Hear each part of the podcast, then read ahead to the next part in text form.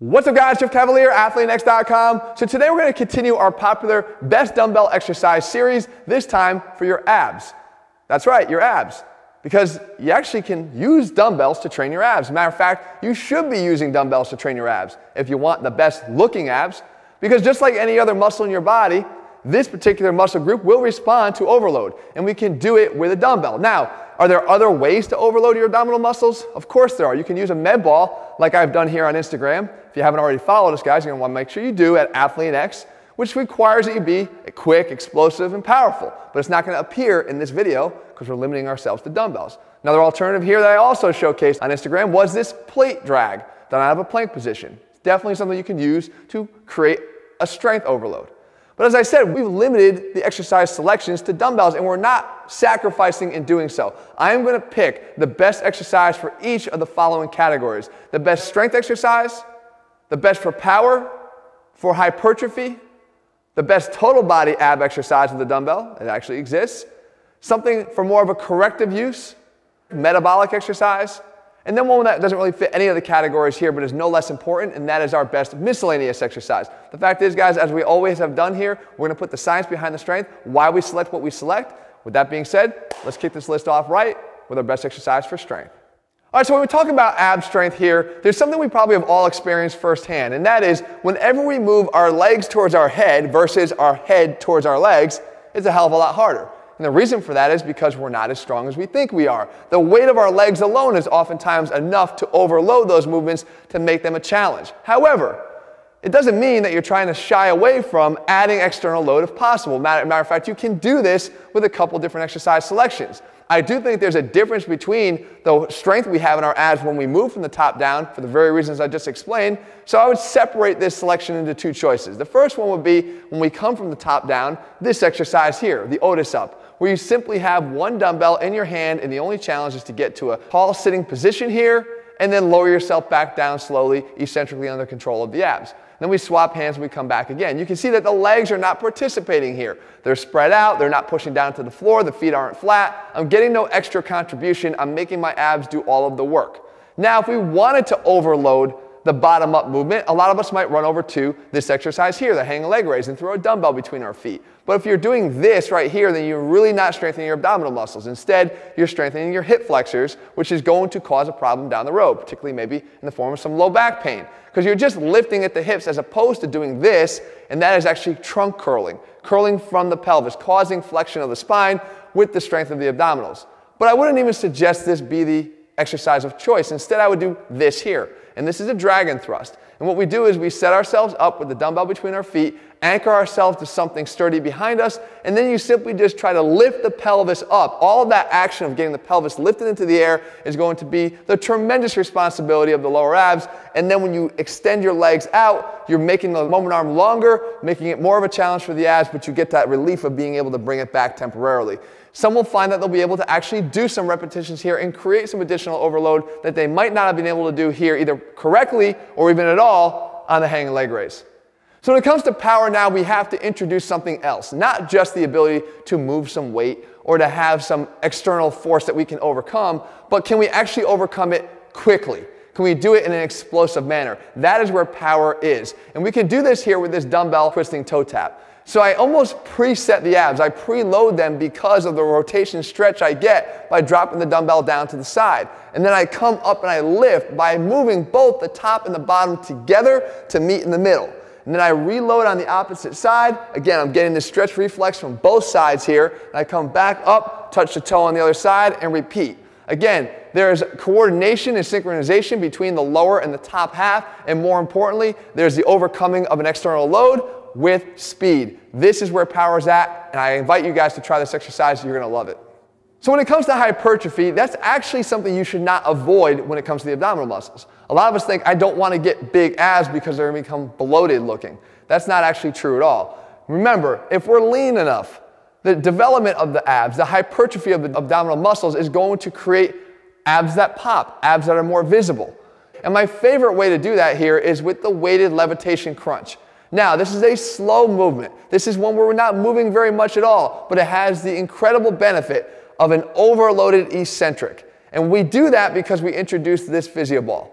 And when we lay on the physio ball, you can see that when I lay back over it, I'm getting a stretch on the abs. I'm getting an exaggerated stretch on the abs that I then have to come out of. That elongation, that eccentric contraction on the abs is something we don't often get, especially when you think about the fact that most of our ab exercises are done flat on the floor and we can't go past the neutral position. On the ball, we can. When we come out of this, every single contraction should be purposeful. You should think about trying to contract each row of the abs, the top, the middle, the bottom, each row one at a time to really get an intense contraction.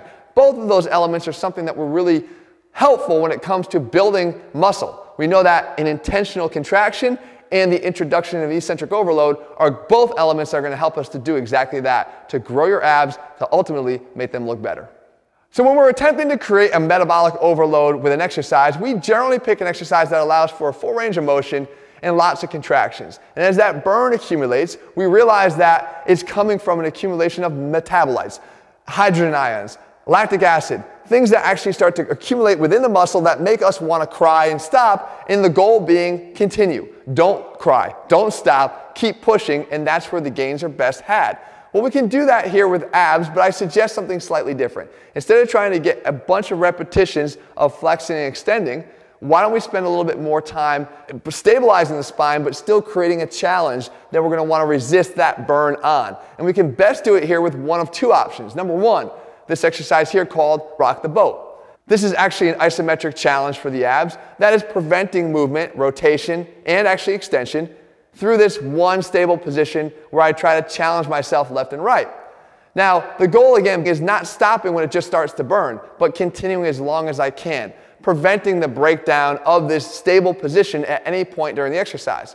And if you don't feel like doing this, you can try this instead. This is a hollow rock done with a dumbbell. And the idea being here, once again, is you lock yourself into the position and you're using the overload of the dumbbell to challenge this position even further. Look, people do this exercise without a dumbbell at all. It's still challenging. The idea being you're going to reach that metabolic overload a bit faster because the demands on the muscle are greater. The goal here is just to get in this position, stay stable, and rock and keep going and resist that burn rep after rep after rep, never compromising the stability of your core in the process. Guys, both of these options are good ones. Whichever one you pick, I promise you you're going to get good results from it. All right, so moving on now, we have our total body exercise. And who would have thought Here's a great dumbbell exercise that's going to hit your abs, but everything else in the process? Well, there is, and it's this exercise right here. It's the dumbbell overhead walk. Now, look, anytime we elongate our body, we're creating an instability of our entire body. Right? If I wanted you to become as stable as possible, you might even do this and really crunch down and stay tight. But as soon as I make you as long as I can, I've introduced a destabilization. Well, guess what the abs do really, really well? They create stability. So if we do this exercise like this, we're going to have to have stability created instantly to be able to allow us to walk steadily, to allow us to keep those arms up as tall as possible overhead, and to create the ability to not have a leaning left and right or twisting or falling forward or backwards. All of this is a responsibility of the abdominal muscles, and we're going to challenge them really, really well with this one simple exercise. Simply walk around the gym, your house, whatever available space you have, with a pair of dumbbells up overhead, with a combined weight that's about a quarter of your body weight, and just keep walking. Stay tall, stay focused, and try this exercise. I promise you, it'll do good things for you. So, when it comes to the corrective exercise selection here, you probably figured he's got to go for the back. And you're right, I, I am, but I'm not going to go at it in the way that you think. We do a lot of lumbar strengthening in our AthleanX programs and here on this channel. But what we don't do that much of is actually stretching the muscles of the low back that do tend to get tight a lot of times as compensation for other areas that aren't working right. So this exercise here is great for that, and this is the dumbbell ab roll-up. The purpose here of the dumbbell is to create a couple things. Number one, it actually assists us in getting to the top. It assists us in getting a stretch on the hamstrings and on that low back in this forward position. As we go back down, it actually becomes an eccentric challenge for us as we try to paint one segment at a time back down to the floor. It creates control at every segment, demanding that we have the ability to lay down one vertebrae at a time, which is something that doesn't often happen. You'll see people clunk down to the floor because they overexert their abs at some position on the way back. They just don't have the strength there. So now you can see I'll drop the dumbbell here at the end and just do a couple to really rep out and really explore that flexibility that I've just gained from this one simple exercise. And now finally we have that miscellaneous category where I get to hit sort of the other muscles that don't get the love that these specific ab exercises are giving us. And this exercise is one of my all-time favorites. It is the weighted gymnast ab tuck. I've covered this exercise many times on the channel because of how good it is, but it's got so many factors that make it good. It's got not only this bottom up tuck, this posterior tilt of the pelvis being loaded now with a dumbbell, it's also got the fact that we can include twisting and rotation, which immediately, as you see here, is going to involve the obliques.